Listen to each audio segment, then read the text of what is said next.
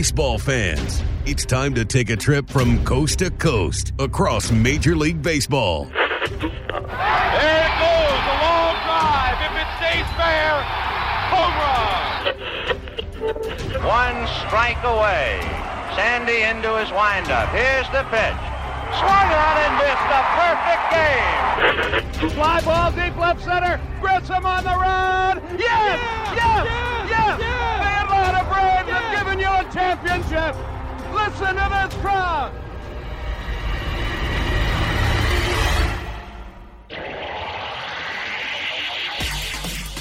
Braves and baseball talk straight from the diamond.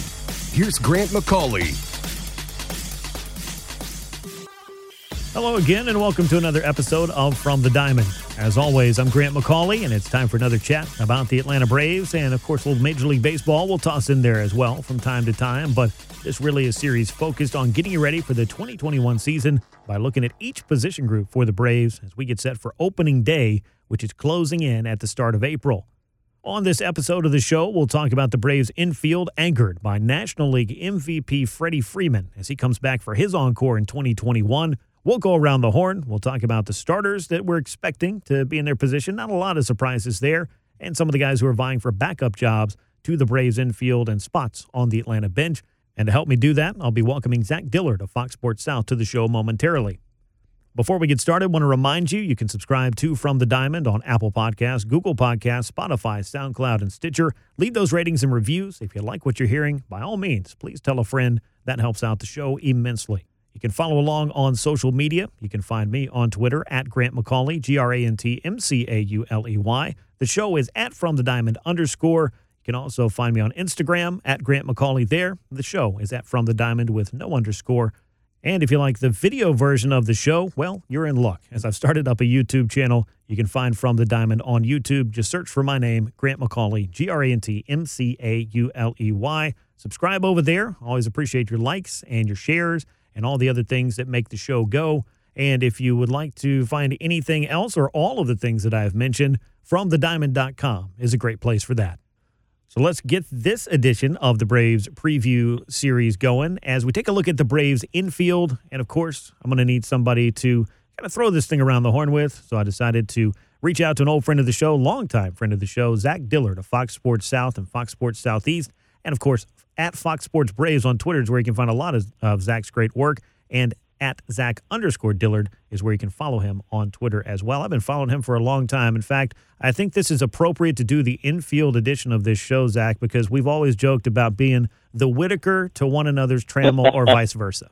That's right. Yeah, you're aging me with the longtime friend of the show and stuff, but it is true. We have been doing this for quite some time. It's great to be back. Uh, good to be talking a full season of baseball. I enjoyed yeah. the sprint and the urgency of last year, but um, yeah, it looks like we have a full season ahead of us. So happy to be here. Thank you for having me. Yeah, absolutely. Happy to have you. And also, of course, I'd echo that. Happy to have baseball back over the course of that 162 that we've become so accustomed to. There were a lot of interesting things that came out of the year 2020, and I don't think anybody had a more interesting year for the Braves as far as infielders are concerned than a gentleman named Freddie Freeman. And so let's get it started with him because this is, I think, the linchpin of everything that the Braves do offensively still. Yeah, you can make that case for Ronald Acuna Jr. He's going to be here for a long time. He's super talented. But when it comes to the Braves and how far they're going to go on a given year, you have to ask, you know, where's Freddie Freeman in all of this? And last year, the answer was National League MVP. You and I have followed Freddie Freeman for a long time. We've covered him for a long time. We've gotten to know him as he's kind of grown into the player that he is. Did anything about 2020 surprise you when it came to the numbers that Freddie Freeman put up in that 60 game sprint? Yeah, absolutely. I mean, I, I can't lie and just say I expected this. I mean, especially after we saw so many Major League Baseball players last year, you know, whether it was the off-season training camp that dealt with the COVID 19 Mhm. virus that didn't have the seasons that they were hoping for. And Freddie Freeman uh, was hit harder than just about any of them, at least by his public comments. Yeah. And then for him to go out and put up the numbers that he did, you know, I, I am guilty of overestimating a bunch of players over the history of the Atlanta Braves. I have no problem saying I have underestimated Freddie Freeman for quite a few times in his Mhm. career, whether it be due to wrist injuries, just some fall off, a little bit of production. I mean, this guy is still he has always been one of the best hitters in all of baseball. But I can remember even before he signed his long-term contract, there were some questions after 2013. Will he ever hit like he did in 2013 again? Sure. And then he did it again. And then 2018, 2019, a little bit fall off. And again, we're talking about the difference in an MVP candidate and an All Star. But then last year, putting together an absolutely career year.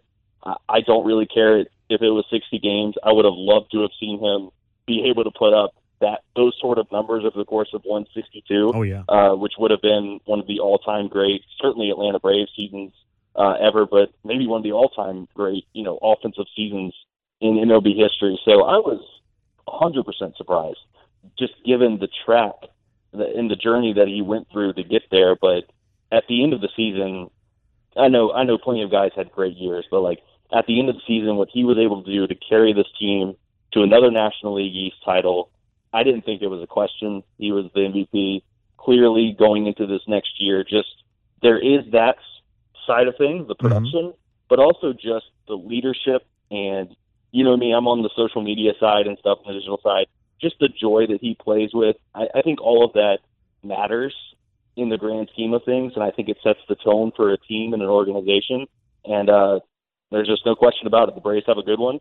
We don't know what it's going to look like moving forward after this year right now, but certainly the next thing for Freddie Freeman is figuring out what it looks like long term here in Atlanta.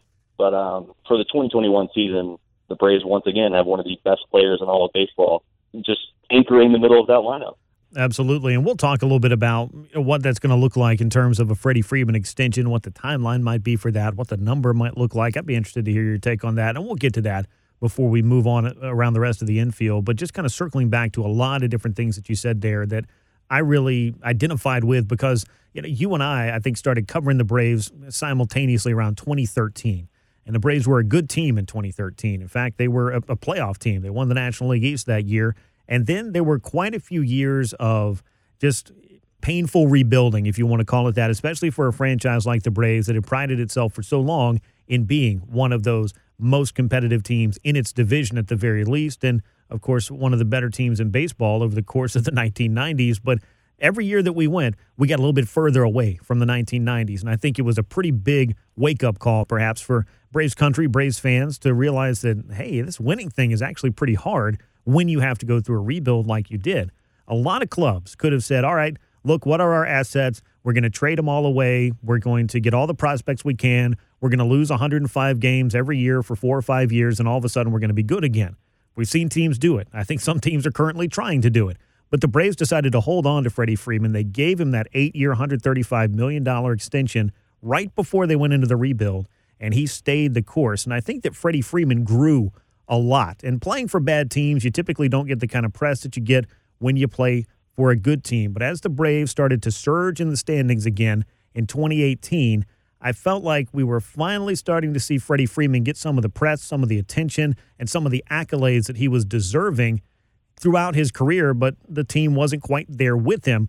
Now we've got a team really built around Freddie Freeman and a lot of other young and talented up and coming superstars of the game to be.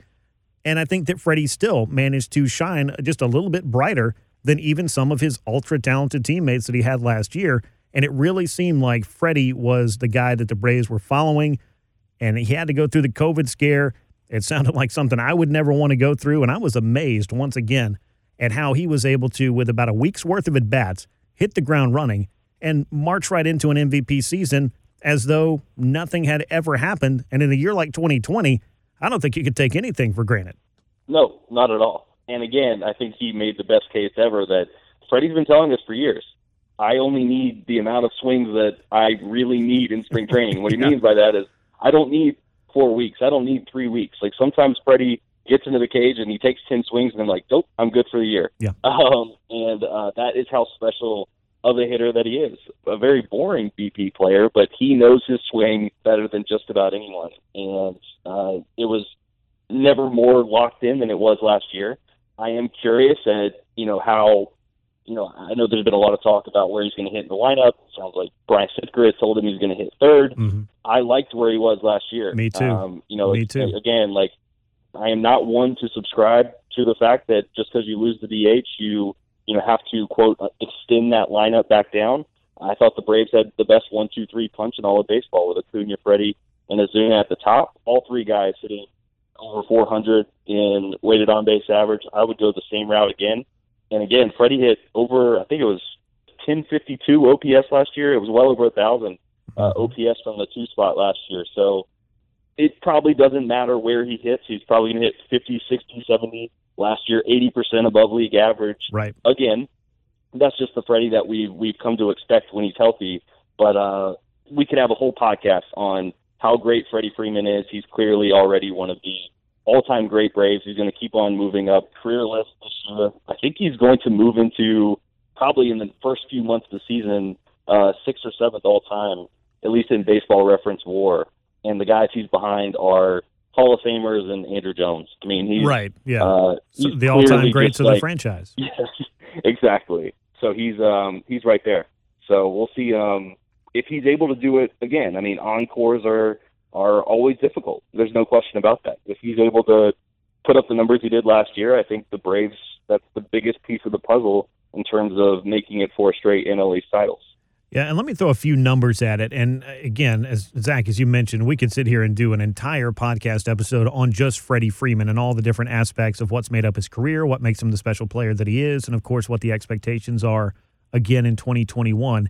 Last year, 2020, the 60 game sprint of a season led the league in runs scored with 51, in doubles with 23. Then he proceeded to be second in batting average at 341, second in runs batted in with 53, second in on base percentage at 462. That's a Ted Williams number. He slugged 640. That was second in the National League. And his OPS of 1102 was second in the National League as well. He was third in hits. And then if you want to start to extrapolate some of the things that Freddie has done so well for quite a few years now, since 2018, he's the National League leader in base hits, and he's the Major League's RBI leader since 2018 with 272 of those. So we got a little blend of some of the more advanced stats, and then, of course, some of the good old fashioned stats that I think people still gravitate toward. Hey, do you hit a lot of home runs? Do you drive in a lot of runs? Is your batting average good? That's still a decent indicator of a pretty good player by most respects. But for Freddie Freeman, not only does he pass that old school eye test, he's now passing the test in just about every way you want to slice or dice his numbers. Yeah, when you look at you look at the rankings last year, and I, I guess he was being held up to guys like Tatis Jr. and it was just Mm-hmm. completely down the board. I mean, we couldn't make for the television side of things, we couldn't make graphics big enough to, to fit all the stats where it was like first, second, first, second, first, second, first, second. I had some And, uh, monster tweets where I was just running out of characters at this point with, hey, look, I mean, he's a league leader in this too. Do I leave it off? Yes, exactly. That that is if I've ever seen Twitter consider uh, adding more characters, it was because of all of the stats that Freddie Freeman was running through last year. Here, but here. um, it, it was good to see, right? I mean, we've known since really since he broke into the league, but certainly since he became um, the Freddie Freeman that we know today, which is more 2012, 2013, uh, taking out that rookie year. Like he's one of the five, ten, maybe tops uh, best hitters in all of baseball. I would probably put him five uh, if we're talking any sort of longevity there. Mhm. Um, and it was good to see him finally get that recognition. And he's he's starting to he has all the accolades now. And I love the quote that you know you got to love having Chipper in spring training to kind of razz him a little bit about this. But you know Freddie Freeman's mantle, his trophy case is full. You know he has everything now: Silver Slugger, Gold Glove, All Star, now an MVP, and of course Chipper Jones telling him you have one more thing left. And Freddie Freeman knows that's the World Series ring, and I think that becomes his primary focus. He has nothing left to prove um, except to probably, if he wants that Hall of Fame sort of status, to continue this this great run for uh, quite a few more years. But in terms of the the accolades, um, there's really nothing left. I mean, he has nothing left to earn except to lead this team. Of course, last year one game short of going to the World Series, so he was uh, what would that be? You know, five wins away Yeah. from a World Series. He needs five more wins uh, from what he did last year to complete the complete the cycle, if you will, in terms of hardware.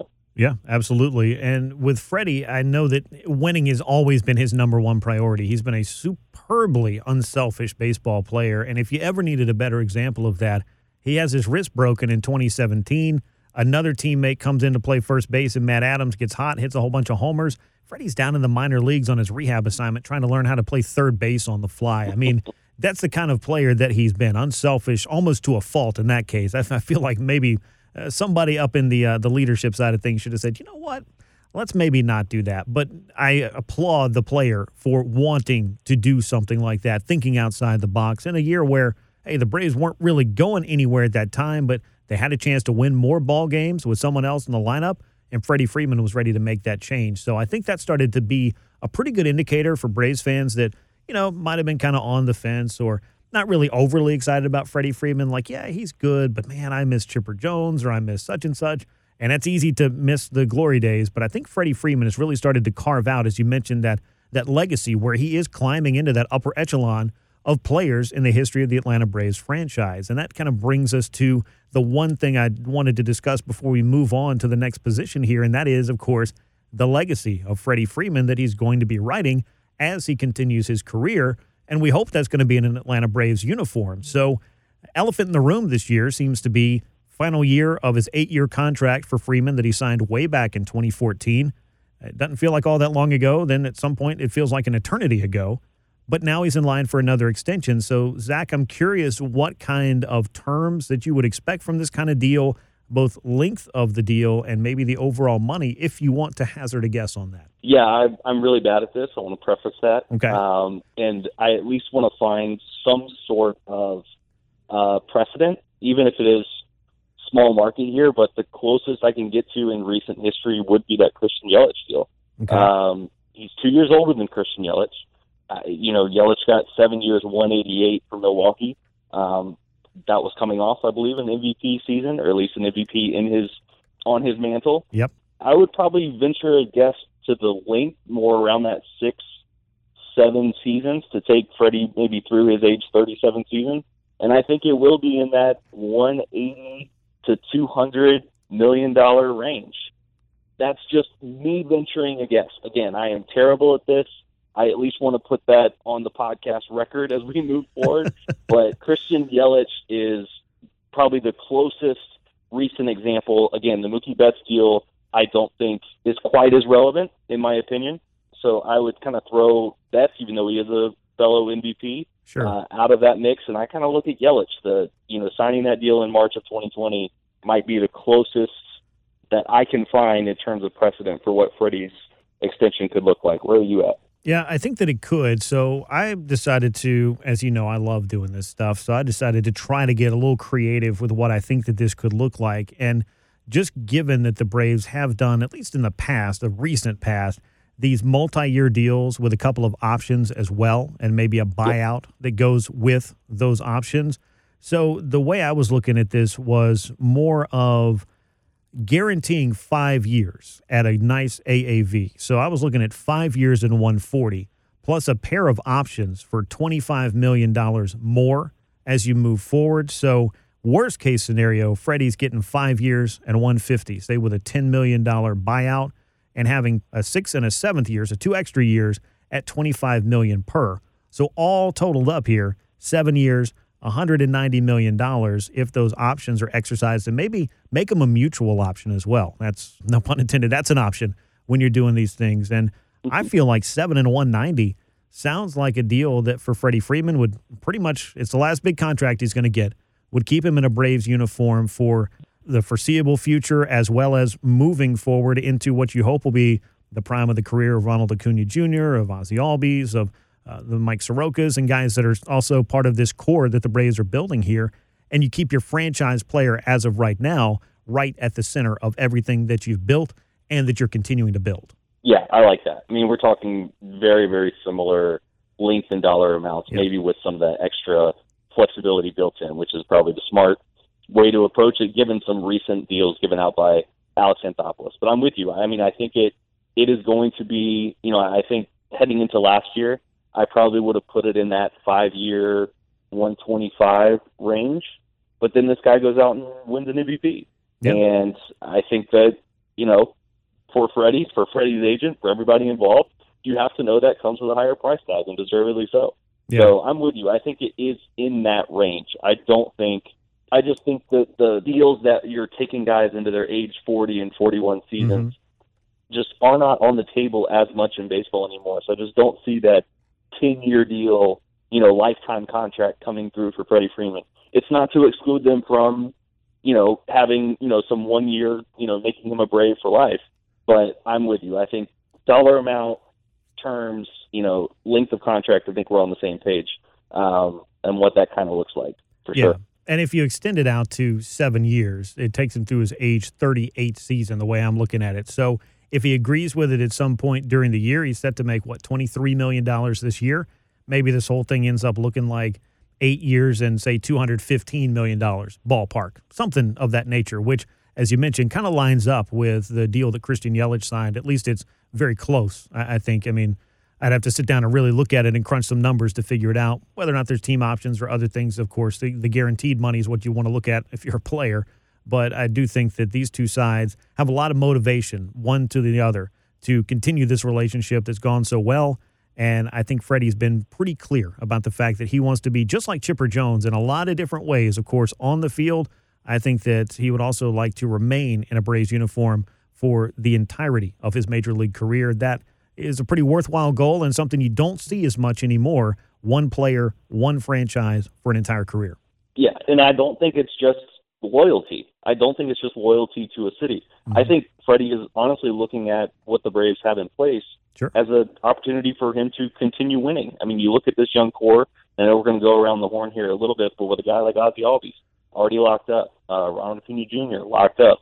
Certainly, you have guys that are going to be extension candidates as you move forward with young pitchers like Soroka and Fried. You know, they have a you know still really good minor league system. Then of course Dansby Swanson at shortstop. So I mean, I don't think it's just and of course they just locked up Ozuna for another Mhm. four years. Yeah. So I don't think it is just him saying this is the organization that drafted me, so I want to finish my career here just because. I think it. I think there is that. I think he loves Atlanta. I think he loves you know what he's been able to do here, and certainly his mentor and Chipper plays a large factor uh, in all of this in retiring a Brave. Yeah. But he has a chance to win here. It, it's not just.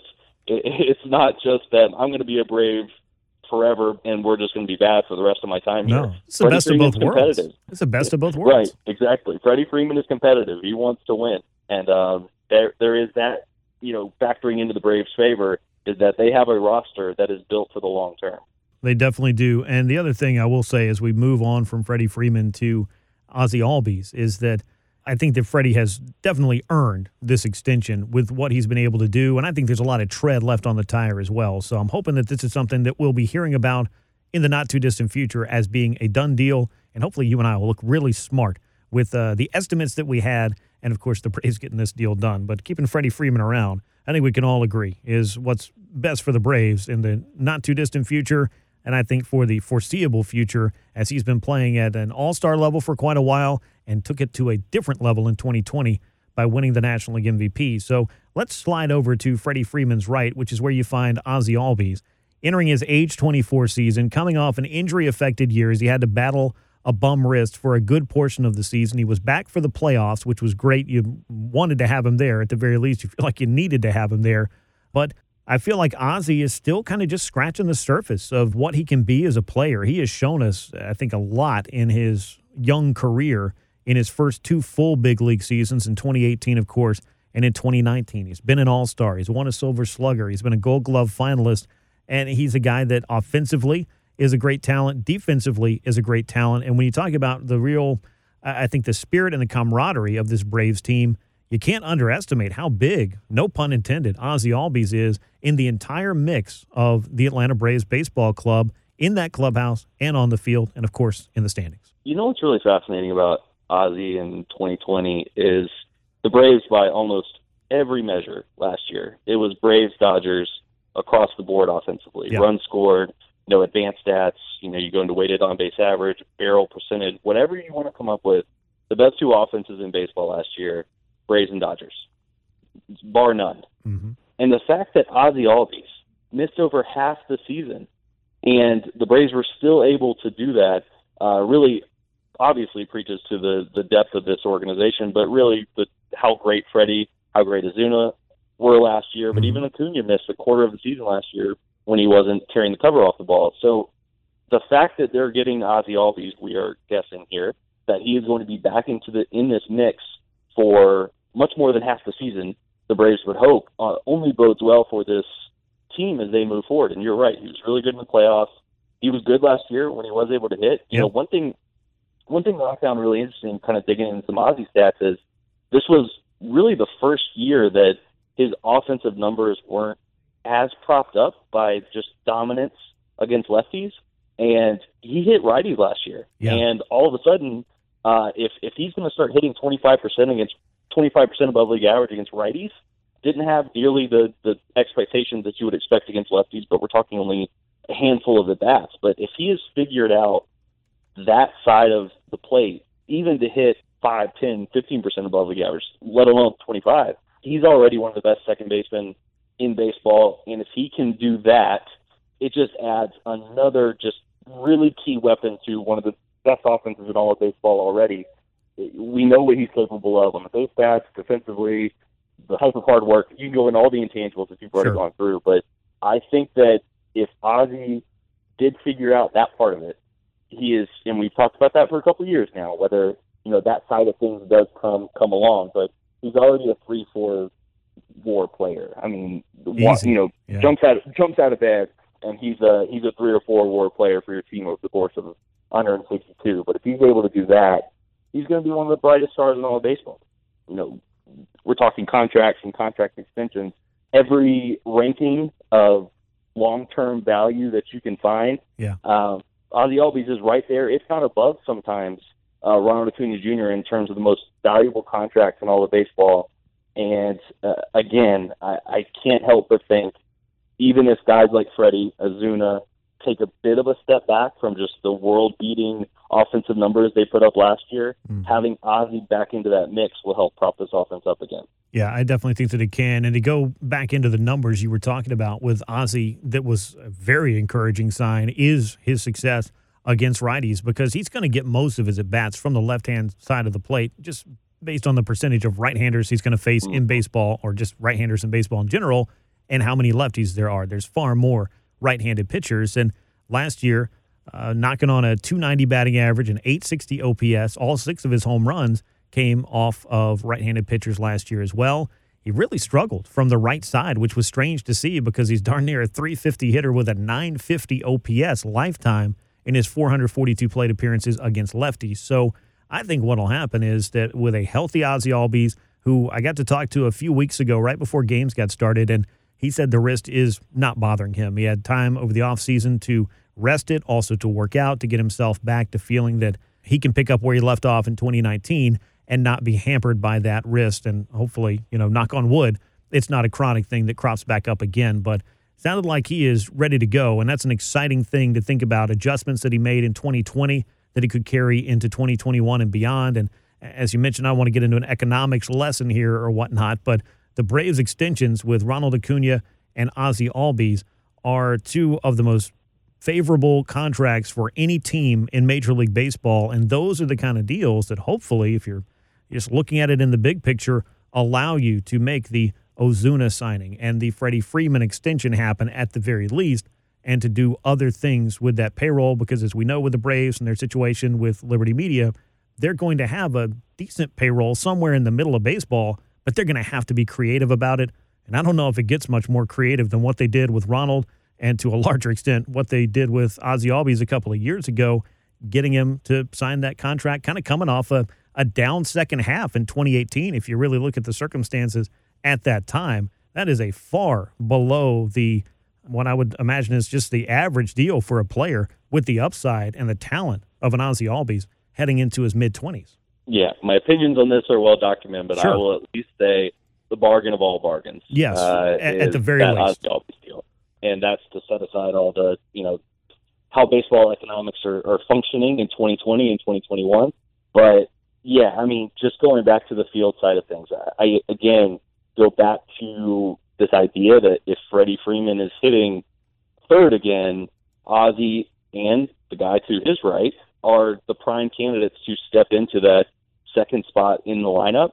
And I think setting last year aside, I think top of mind would be okay, that makes sense for Ozzie against lefties, but Mhm. I don't know if that makes sense to do that again, you know, for every single at bat, uh, regardless who the starting pitcher is. So I'll be curious at, at what Brian Snitker does there. If he's so set on having Freddie hit third, correct me if I'm wrong, but those are the two prime options, right? I mean, Yeah. d'Arnaud probably slides back to, to five, Ozuna hits 4 Mhm. and then you have your pick of Dansby and Ozzie, and those aren't bad picks. I mean, again, if Ozzie does what he usually does against lefties, Dansby was fantastic last year against righties. I think you can make it work. It's not this detrimental two spot like we've seen in in past years. Yeah. but I think they have an option there. I, I would clearly like to see arguably the best hitter in the National League be in that spot. Where do you stand on, you know, Ozzie or as we slide a little bit to shortstop too, where who's hitting second for you if Freddie's locked at third? Yeah, because Dansby Swanson had success in the two spot as well, in large part because that opportunity opened up when Ozzie Albies went down. Ultimately, Freddie Freeman ended Mhm. up in that spot. And you and I, I could dig up the audio, and in fact, I might try. In about 2015, I think we did this same episode of this preview series. I've been doing it for seven, eight years now.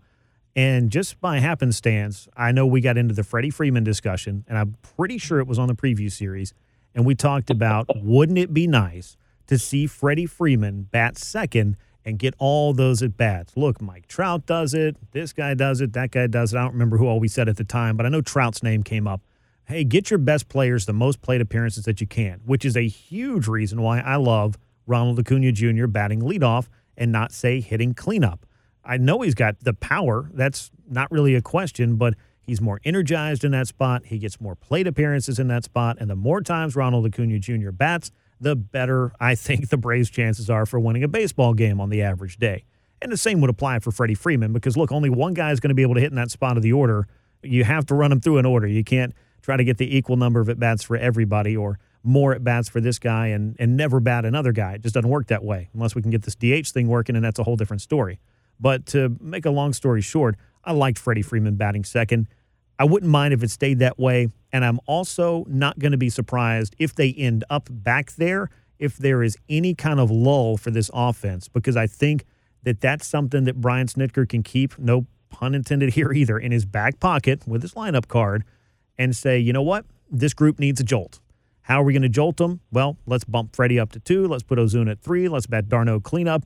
Let's hit Dansby Swanson fifth, Austin Riley sixth, you know, or Ozzie Albies fifth, Swanson, Riley, and then Pache and see what happens there. And that's, of course, if we don't get the DH back, which we're assuming at this point we're not. But uh, does that all make sense? You try it because you got the talent to do it by putting Ozzie and or Dansby back at number two. I think it'll be Ozzie. You don't mess with Ronald. Freddie's batted third for most of his career. Clearly, Marcell Ozuna is about as good a cleanup man as you're going to find coming off his 2020. I don't hate it. In fact, I kind of like it, but I kind of liked what they were doing last year a little bit more. I do love you pointing out that my opinions haven't gotten any more creative over the years. I have been a broken record for my entire career. We were just this, ahead of the um, curve. for five, six years. but no, I'm with you. Look, it, there's a reason not to hit the panic button, and especially 162. I think last year every single game mattered. So if you weren't structuring your lineup or you weren't using your bullpen or anything else optimizing that, it could cost you. And so last year, I think there was a little bit more, obviously, attention and urgency on these things. So if they want to go back to doing this and it doesn't work, they can change it. I, I mm-hmm. would like to see the open-mindedness to, you know, to being flexible there and not just be so rigid on. No, Freddie. Freddie's the third hitter. He's going to be there for 160 plus games. Right. So I'd like to see flexibility there. But you're right. Like if they have so much confidence in Ozzie or Dansby to be back at two, then it's it's not that the lineup you just went through: Acuna, Ozzie, Freddie, Ozuna, d'Arnaud, Dansby, Mhm. and then at the back end probably you know a, a Pache and a Riley. Um, It's still a really good lineup. I mean, Yeah. or, and that is still a lineup that is still going to be you know if everybody hits to their capabilities, top five in top five in baseball. But I'm with you. I mean, still, again, that one, two, three punch at the top, guaranteeing that Ozuna hits in the first inning, maximizing plate appearances for your best three guys. hmm All of that still makes sense to me on an analytical level. But it's not like they don't have, you know, I, I always throw him out there and I feel really bad for doing this, But there were days in this franchise's recent history where Daniel Castro is hitting second. Which and I'm sorry, wild. Daniel, for always throwing you under the bus, but like this isn't that situation. They do have potentially two young middle infield, very good players, all stars, stars. I would certainly put Ozzie in a star category, and Dansby uh, seemed to be scratching that potential last year. Yeah. So they have two very good players that can put it to.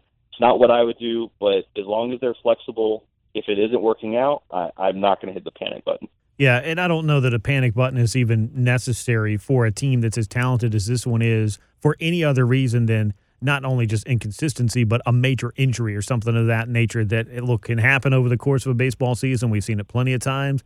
You don't plan for them to happen, but you have to have some kind of contingency in place to be able to react and adapt in the ways that you can to try to get things back on track. So the Braves are not going to be immune to the fact that their plans could change and not by their own doing, not by their own decision, or not by simply, hey, so and so's in a slump. We need to shake things up.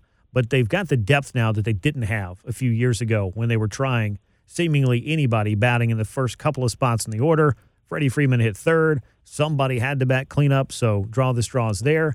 And the rest of the lineup still stipulated you had to play nine guys that day. And that's what it felt like at times during that rebuild. There were some very unfamiliar names, some names that I'm sure some folks may have forgotten by now, and some other names I'm sure that some folks wish they could forget that played for the Braves and maybe batted second at some point. But uh, to not get completely lost in it, though, I, I do like Ozzie Albies' potential as a two place hitter in just about any lineup in baseball. I do think that he has star potential.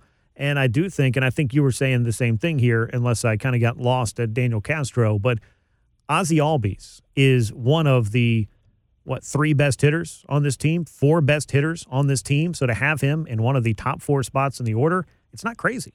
No, it's not. I mean, he's still a great hitter, and again, if he's figured out those splits, the sky is the limit for this guy. I mean, so you're right. I mean, it's it's it's not anything that anybody needs to start uh, panicking over. He's still a very good player. They have a bunch of them now. You know, I would say right now they have just six. You know, at their positions, especially, you know, top tier. Eh, maybe not top tier, but like in that in that Above top, average. top end range. Yeah. Yes, definitely above average for their positions. Um, and that and that is Ozzie, Dansby, Acuna, Freddie, Ozuna, and d'Arnaud. Yeah. I mean, and if if you are using those guys in your top six, you're in a pretty good situation. And, and we can kind of leave it at that. I hope that Ozzie can continue to hit better and continue to improve. He has hit eight percent above league average, hitting Mhm. second over the course of his career. That's a very young career, and he's still kind of figuring things out at the plate. So as long as that top six, you're finding ways to optimize those guys, and they can stay healthy, you're going to be in a good spot. And I think the Braves have found themselves in a good spot, and Ozzie Albies has been right in the middle of it for better than three years now. Let's slide over to shortstop. His double play partner, of course, is Dansby Swanson, entering his age 27 season, coming off the best of his four, I call them full seasons in the majors. Obviously, 2020 was what it was, but Dansby was out there on a regular basis. He wasn't dealing with an injury that kind of derailed a month or more of his season like he was in 2018 and, of course, in 2019. Uh, he finished fourth among National League shortstops in Fangraph's version of wins above replacement, 1.9 war in 60 games. That's a pretty quality sample right there. Uh, two injury plagued seasons. They were what they were, but last year, to just speak to how often he was out there, he led the National League in at bats. It's not an exciting stat, but I love seeing the fact that he was piling up those at bats.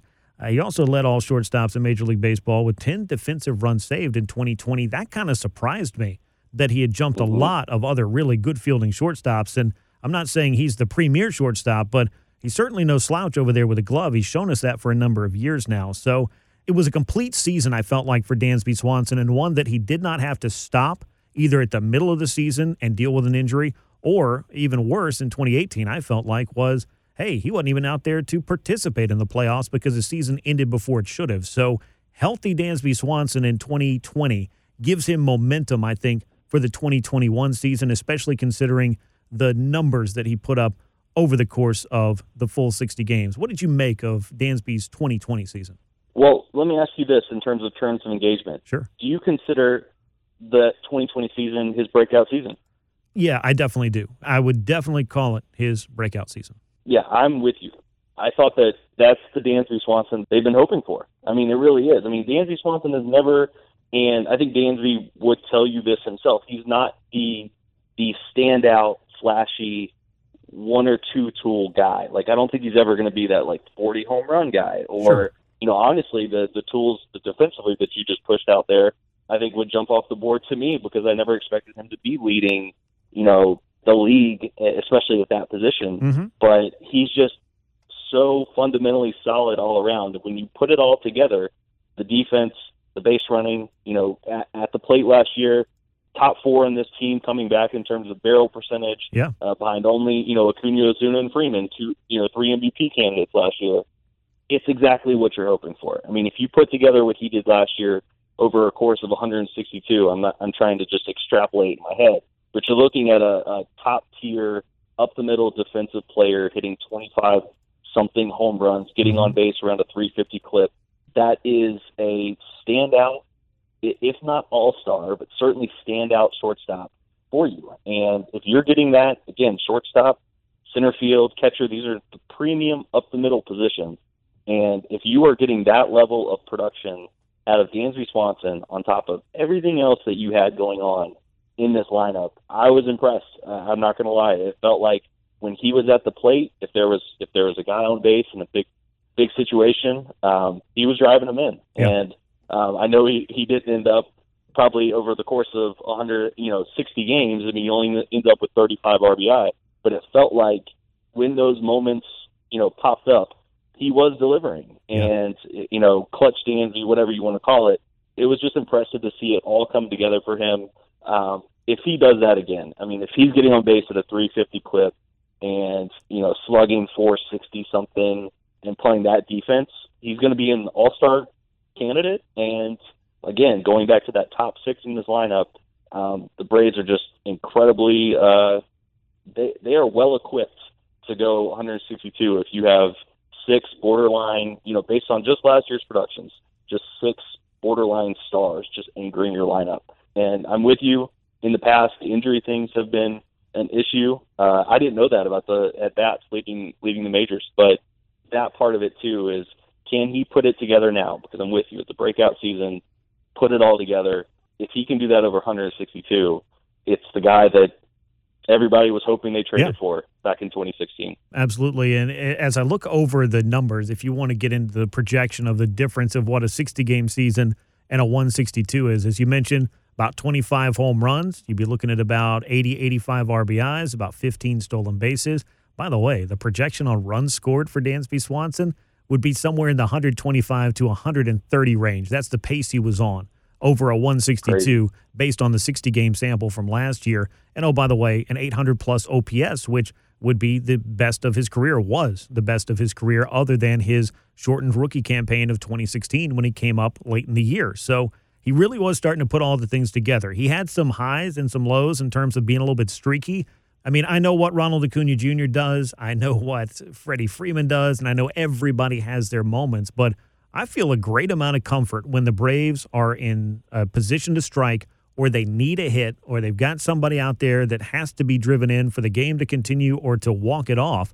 I feel immensely comfortable with Dansby Swanson in those positions. He's just had a knack for being there for the Braves, and that might be a, a little hyperbolic or it might be just kind of uh, romanticizing some of those moments as just being what they are because walk-offs are exciting. But then you start to look at what he did in the postseason, and he was very good again last year and lifetime now, a 300 plus hitter in the postseason with three homers, 11 runs knocked in in 17 playoff games. So when the lights are brightest, Dansby Swanson's one of those guys that you like to have in your lineup and that you like to go to war with.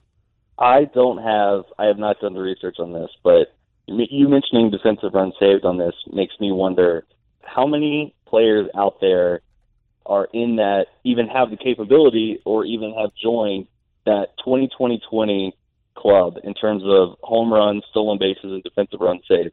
I would probably throw guys like Javi Baez into that mix, Yeah. but Dansby has that potential to just affect the game with some power. I mean, he has real pop. He has the all the tools to steal 20 bags. And then, as you just mentioned, you know, one of the best defensive players in baseball last year. You put that on. You put that over the course of a full season, and he's reaching probably 20, 25 defensive runs saved. So 2020 20 club. Let's let's invent that kind of tracker for Dansby Swanson this year because if he puts it together, that's the sort of capability, the sort of ability that he has, and it, it's been fun to watch. And again, he's you know we talked Freddie certainly top of mind, but him doing that over the course of a year, I would be a lot more comfortable talking numbers in terms of mm-hmm. his own extension that seems to be around the corner. I think that I think he's in a little bit of that no man's land, not to diminish anything he did last year, but I would love to see a full season of Dansby Swanson.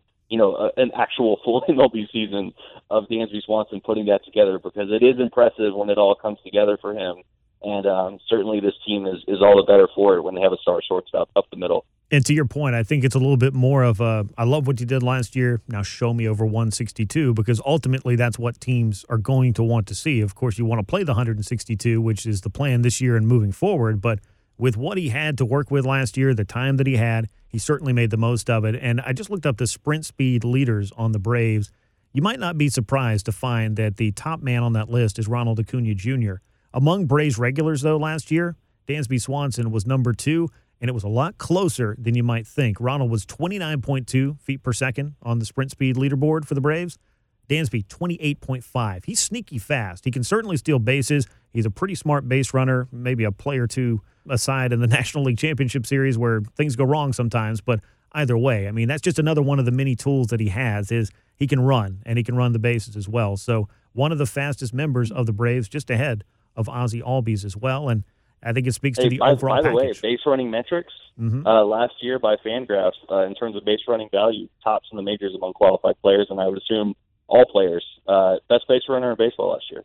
Isn't it amazing? And that's I think yeah. why it was so surprising in the NLCS when the Braves had that you know unfortunate lapse on the bases in a critical situation, trying to put the Dodgers away and unable to do so. And I'm not going to hang that around his neck and make him carry it around like Kryptonite and what was that, Superman or Superman 2. But either way, this is a talented player. He did a lot last year. I think he's got a lot to give the Braves in 2021. Now, we know a lot about the first baseman, the second baseman, and the shortstop for the Braves. Those are not really question marks at all. In fact, they haven't been question marks for a while in the cases of some. But third base has been what seems like an annual question mark for the Braves, at least having to reassess it year over year. And now Austin Riley, I think, finds himself in a big opportunity. I think that this job is his if he can grasp it, hold on to it, and start to put up some consistency throughout the 2021 season. He's still only 24 years old. He debuted two years ago, and he did something interesting that I kind of had to dig in to find out. He was able to cut his strikeout rate from 36.4% in 2019 to 23.8% in 2020, which may not excite people.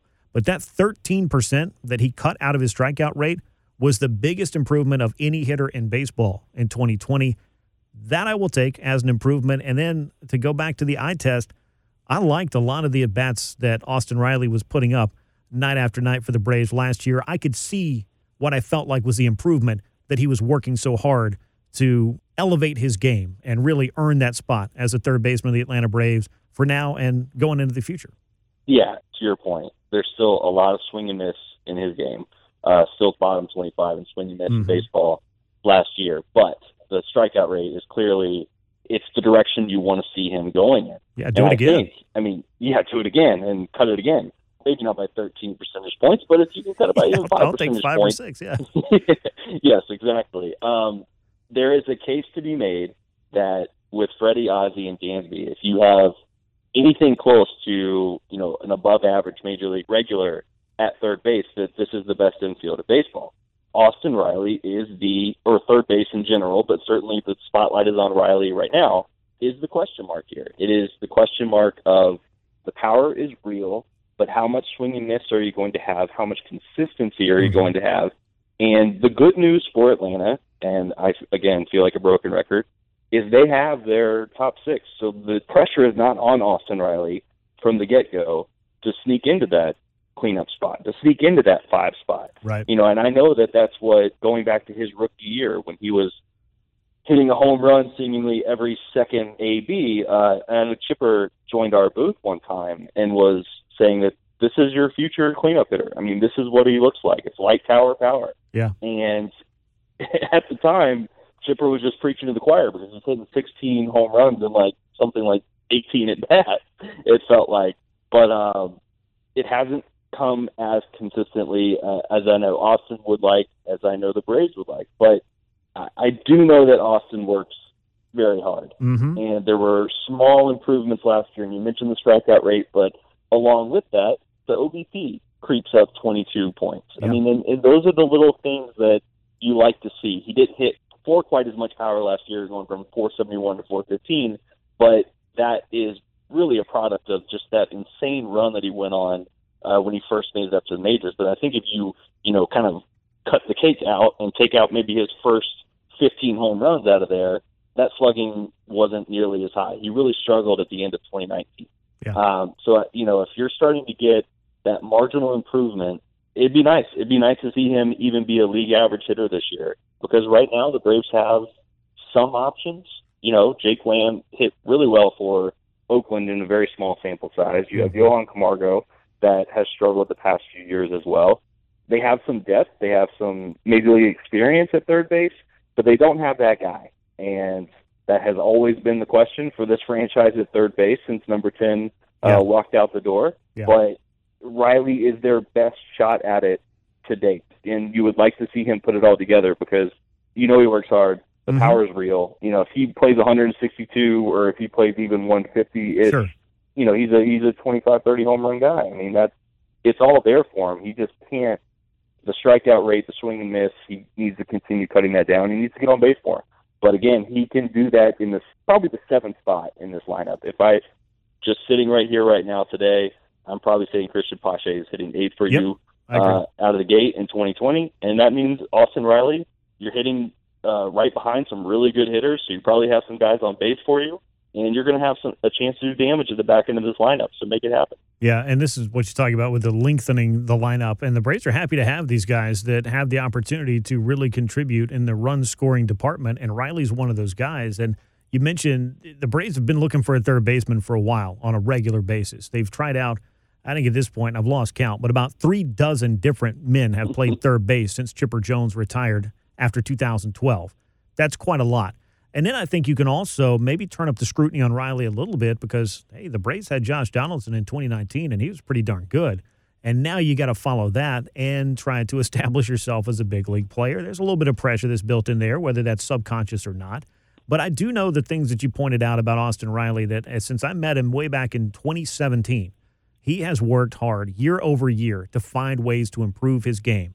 At first, it was, hey, defensively, can this guy stick at third base?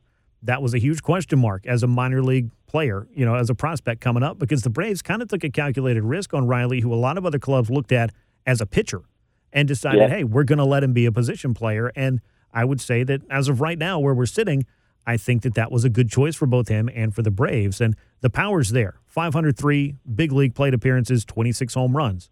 That's a very good rate right there, I can tell you. And that would go to Zach's point about you got a 30 homer threat right here. He could be batting seventh for you, and that's something else. That's kind of a lower pressure spot in the lineup. Again, you're not expecting him to bat cleanup.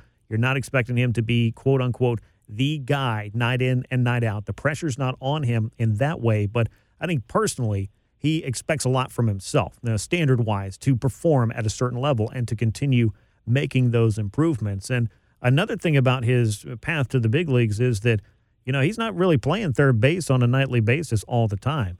This guy started 49 games at third base in his career. He started 64 games in the outfield. So this would really be an opportunity over 162 to play one position and to play it well and to get not only some consistency in his game, but also some continuity in what he's being asked to do. Yeah, absolutely. Again, there have been some struggles against righties, as we expected from a young player. I love what you mentioned. I thought that he's really put it together a lot better than expected, even I expected. Defensively, he looks fine over there. Mhm. You know, he moves well for a big man, is what you hear a lot from guys like Ron Washington and Brian Snitker. You know, I think working with Wash has certainly helped him there. Sure. So, uh, Austin Riley's future is tied to his bat. I mean, there's there's no question about that. Yep. It's nice that he's put it together and he's a viable option at, at third base. I mean, I I love what he's done there. I have no problems defensively him sticking over there, but his future is still can he figure it out at the plate? And Mhm. you know, if he doesn't this year, that's probably going to be the big next question for this team, DH or not, and you know, whatever happens in baseball, the big next question for this team is okay, and I want to backtrack a minute. I did gloss over Josh Donaldson's wonderful year here when I was saying they haven't figured out since Chipper. Clearly, I mean long term. Um, oh, and that's and, accurate. Absolutely. Yeah. Yes. Uh, but Josh Donaldson was fantastic. So thank you for pointing that out. Yeah. I mean, I don't know exactly what there is left to say about Riley that we haven't already covered. Right. His future is tied to putting it together. And I want to at least point out, dude's 23 years old. You know, he's about to turn 24, I think, here Couple in the weeks. next month or yeah. so. But like, he's 24 years old, and he has time. I mean, I think that so. This is again another broken record moment, but we expect young players so much to be Acuna, to be Tatis Jr., to be Cody Bellinger, to step into a major league environment and be ready to go. And just, you know, if you're not ready to go, um, especially after one or two years, not to say we you get discarded onto the trash heap, but this is the era now when so many young guys are showing up ready to go. Yeah. But it's not how it works out for everybody. Different, you know, guys develop on different timelines. So if Austin Riley is more of that, you know, late bloomer at 24, 25 years old, that sounds insane for me to say that. But now the guy's hitting, you know, right out of the gate at 19 and 20. Yeah. 24, 25 is a little later. And that would be perfectly okay. And I, I think that we have to give guys time to work with hitting coaches, to work at the major league level, to figure out um, how they're going to approach ABs and to figure out uh, their game plans against pitchers um, and learn the league a little bit. Austin Riley would not be the first, and he will not be the last to to struggle in his first few years and then start to figure it out. Yeah, and you hope that that's what you see. Of course, is that he will figure it out. But it is important to circle back again to the fact that this guy's career is not 162 games old as far as the big leagues are concerned. Yeah. So, how much time are we giving guys now to really find out who they are, and not only as you know young players, but also as hitters and other aspects of the game that just may come naturally to some guys a little bit quicker.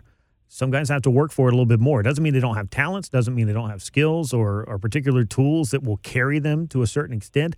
But Austin Riley's a guy that will put in the work, and I think he has put in the work and continues to do so. And uh, with that in mind, I think that is our starting infield on opening day, barring anything unforeseen happening. As you got Freddie Freeman at first, Ozzie Albies at second, Austin Riley at third, and Dansby Swanson at shortstop. I do want to talk about a couple of names before we wrap up this discussion here, and I'm going to kind of maybe rapid fire a little bit with him. We know a lot about Johan Camargo. We've talked a lot about him.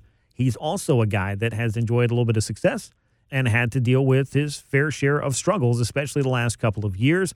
Uh, the broken shin in 2019 did not help his cause either, but I think Camargo's certainly getting to that point where I think that we know who he is at this point. Where to play him might be a different question.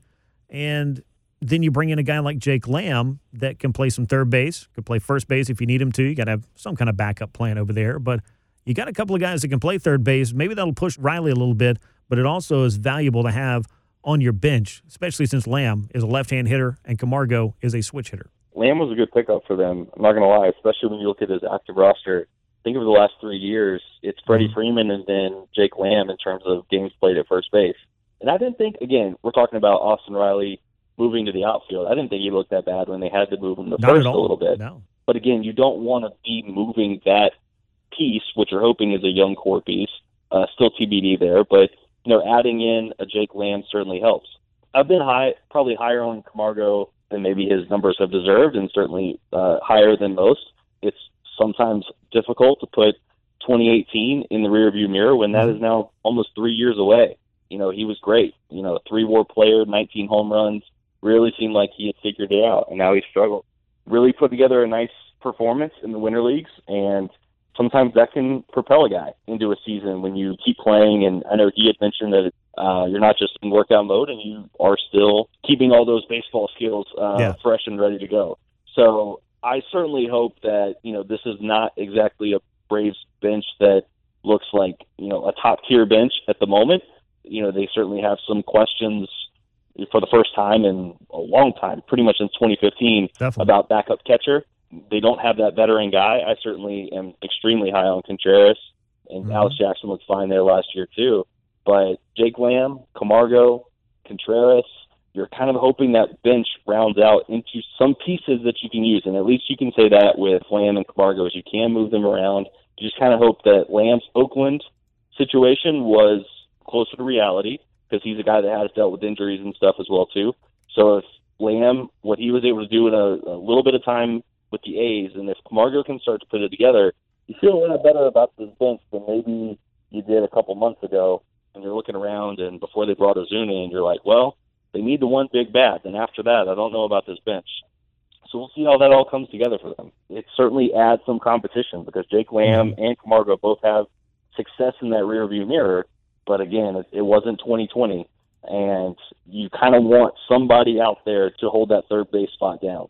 Definitely. And I think Austin Riley may have the first crack at that, but it's important to have those layers of depth. And the Braves bench is a little bit in transition, more so this year than in any years past. And not just not having a veteran backup catcher, as they've had more of those veteran platoons the last couple of years. You are going to start seeing, you know, whether it be William Contreras or in the future, Shea Langeliers is, of course, going to be part of the picture behind the plate. But Travis d'Arnaud was a super productive hitter last year for the Braves, and they're hoping he can do it again in 2021. But Tyler Flowers is no longer that kind of known commodity, if you want to call it a safety net or whatever.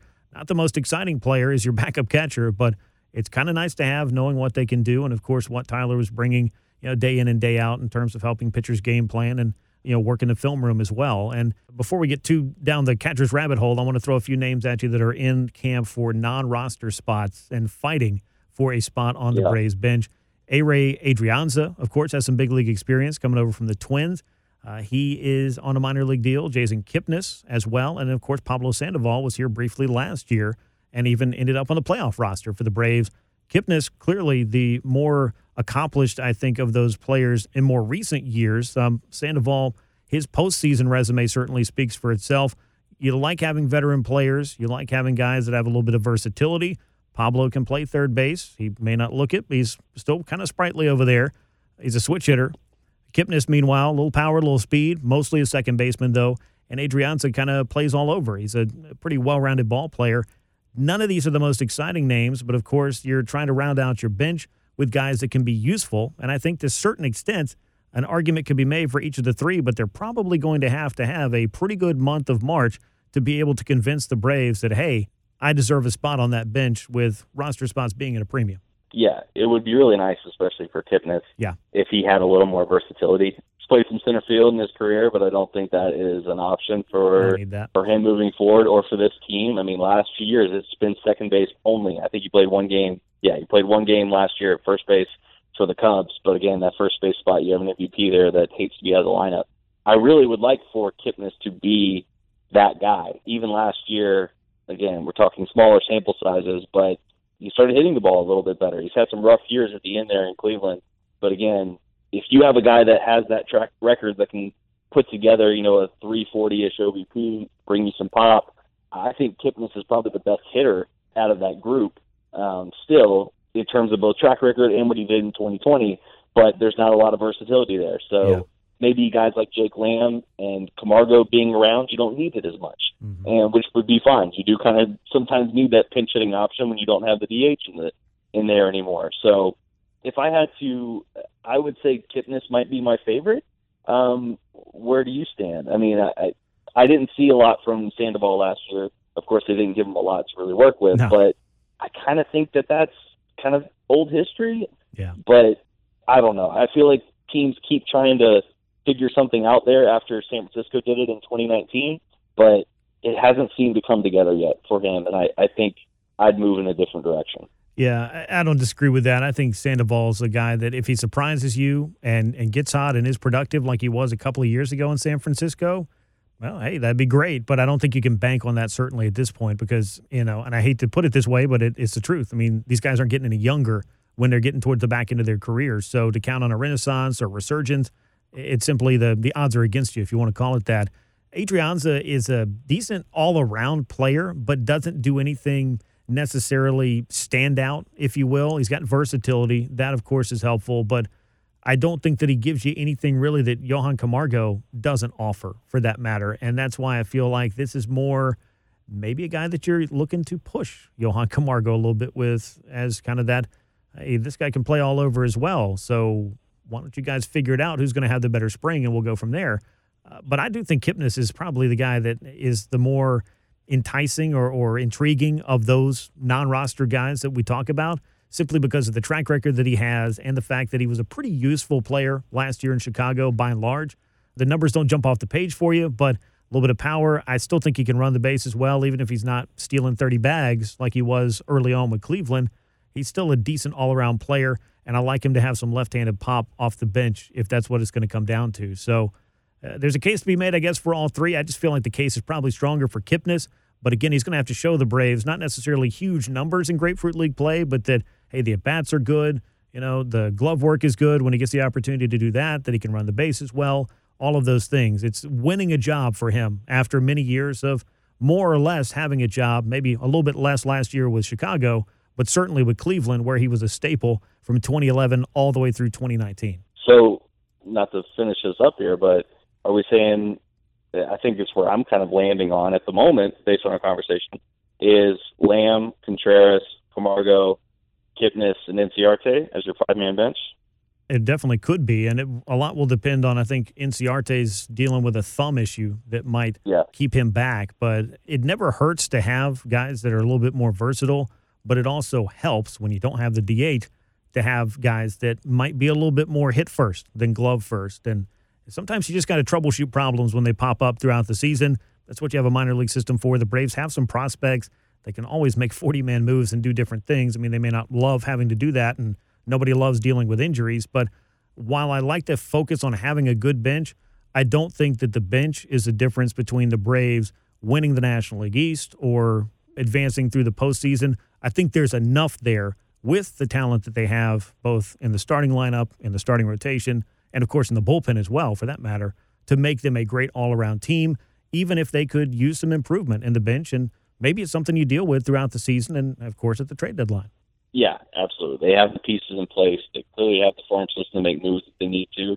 Um, and yeah, a back-to-back MVP season for Freddie would help. Yes. Uh, somebody else sneaking in there for MVP honors wouldn't be that bad for them either. So um, they're in a good spot. I mean, they're a very good team. You look at them across the board, rankings wise, they're going to have a, you know, I, I saw MLB has them as a top 10 rotation. Mm-hmm. Sounds right to me. I think this bullpen uh, still has the pieces in place. I think everybody would like to probably see one more arm in there, but I think it was Chris Martin talking about this. Like they believe in you know so many of the young pieces they have in place, and then this offense is top tier. It's top notch. I don't know if it's going to be a top two offense for them again. Certainly, everything has to fall into place for for that to happen for any team. But I mean, I I feel pretty comfortable it's a top five ish offense yet again. And if if the pieces that they have at the back end. And I'm looking at Pache and of course the guy we talked about a lot with Austin Riley. If those if they start scratching the surface of their potential, they're a World Series candidate. And this is what it looks like: is you have a you have a couple holes over 162.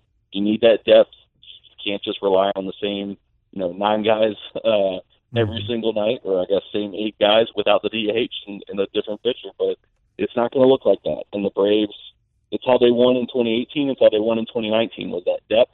2020, I feel like that their top talent really propelled them.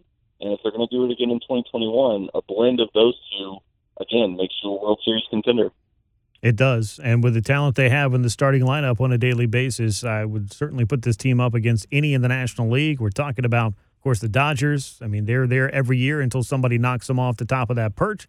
And then the Padres have gotten awful good this year as well. But right in there, the Braves are. I, I, feel like the Braves are right there. The Padres, that ton of talent. Now they have to take that talent and turn it into a consistent winner. And they're going to have something they haven't had in quite a while, I feel like, out in San Diego, maybe in spurts, but not as much, is the expectation of taking a huge step this year and challenging a team like the Dodgers. So it's going to be interesting to see how the National League shakes out. But I think we've discussed how the Braves infield could shake out. And of course, who we're going to be looking at as the stars that are going to be carrying not only this infield, but the Braves lineup in 2021.